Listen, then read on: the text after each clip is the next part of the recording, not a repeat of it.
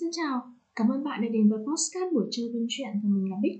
Trong tập ngày hôm nay mình sẽ nói về chủ đề là Gen Z đi mua vàng. Mua vàng là hành động này có vẻ hơi vĩ mô nhỉ? Nói đến chuyện mua vàng ấy, thì có thể bạn đã nghĩ đến những hình ảnh giống như là của hồi môn của đám cưới này. Cô dâu phủ kín vàng từ đầu đến chân, đeo nào là kiềng vàng, dây chuyền vàng, rồi nhẫn vàng. Hay ngày thần tài là ngày toàn dân nô nức đi ra tiệm vàng bạc đá quý chẳng hạn. Thế nên trong suy nghĩ của mình trước đây, vàng nó là cái gì đấy khủng khiếp lắm. Phải dịp gì to tát thì mình mới mua, hoặc khi nào giàu thì mình mới nghĩ đến. Nhưng thực chất nó là một cái kênh tiết kiệm và đầu tư đã có từ rất là lâu rồi. Có nhiều cách khác nhau để đầu tư và giữ tiền, như là gửi tiền ngân hàng, đầu tư chứng khoán, tiền ngoại tệ, vân vân. Thì vàng cũng là một trong những cái cách đấy. Đối với các bạn Gen Z, tức là các bạn tầm từ 25 tuổi trở xuống ấy, thì mình thấy rằng việc tìm hiểu về một cái kênh đầu tư ở thời điểm này là cần thiết hầu hết các bạn đều ra trường được một vài năm rồi. Một số thì đang học đại học, còn các bạn vẫn đang đi học phổ thông thì thôi, trẻ quá, không phải đến. Bạn có thể đi làm và có một cái khoản tiền hàng tháng rồi. Cái khoản này nó nhỏ thôi, nhưng mà mình vẫn có thể cân nhắc để đầu tư được. Chứ bây giờ mà có bao nhiêu mà tiêu bấy nhiêu thì nó cũng không ổn lắm YOLO quá. Bản thân vàng ấy, chính là một cái tài sản để tiết kiệm và đầu tư vì về cơ bản thì nó sẽ tăng theo thời gian. Cái gì càng hiếm thì nó sẽ càng đắt mà.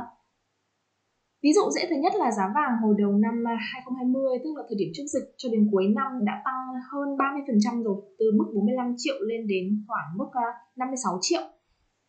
Thì có thể bạn sẽ thấy là có nhiều cách khác nhau để đầu tư mà nó sẽ sinh lời lớn hơn ấy.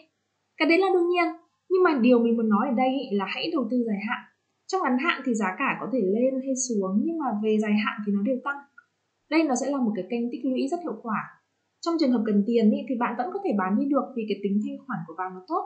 Nó sẽ dễ hơn là bạn đi rút sổ tiết kiệm trước hạn.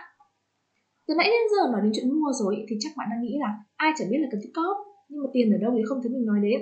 Giờ mà bỏ mấy chục triệu ra mà mua một cây vàng thì nghe hơi khiếp nhỉ? Nhưng mà không ai bắt bạn bỏ nhiều tiền ra như thế cả. Mỗi tháng bạn bỏ một chút ra để mua một chỉ hoặc thậm chí là nửa chỉ thôi cũng được. Nghe thì hơi hèn tí nhưng mà mình cứ làm cái gì vừa sức thôi không ai đánh giá mình cả nửa chỉ thì đâu đấy sẽ rơi vào khoảng 2 triệu 7 đến 2 triệu 8 vẫn là mức chấp nhận được hàng tháng mà. Thì điều mình muốn nói ở đây là hãy duy trì một thói quen ấy chắc các bạn đều biết sức mạnh của thói quen là như thế nào rồi đúng không? Thì hãy cứ tích tiểu đi, lâu dần rồi nó sẽ thành đại quan trọng là bạn hãy có cái thói quen là tích lũy một cái khoản dôi ra hàng tháng chứ mình không đợi đến lúc giàu rồi thì mình mới làm.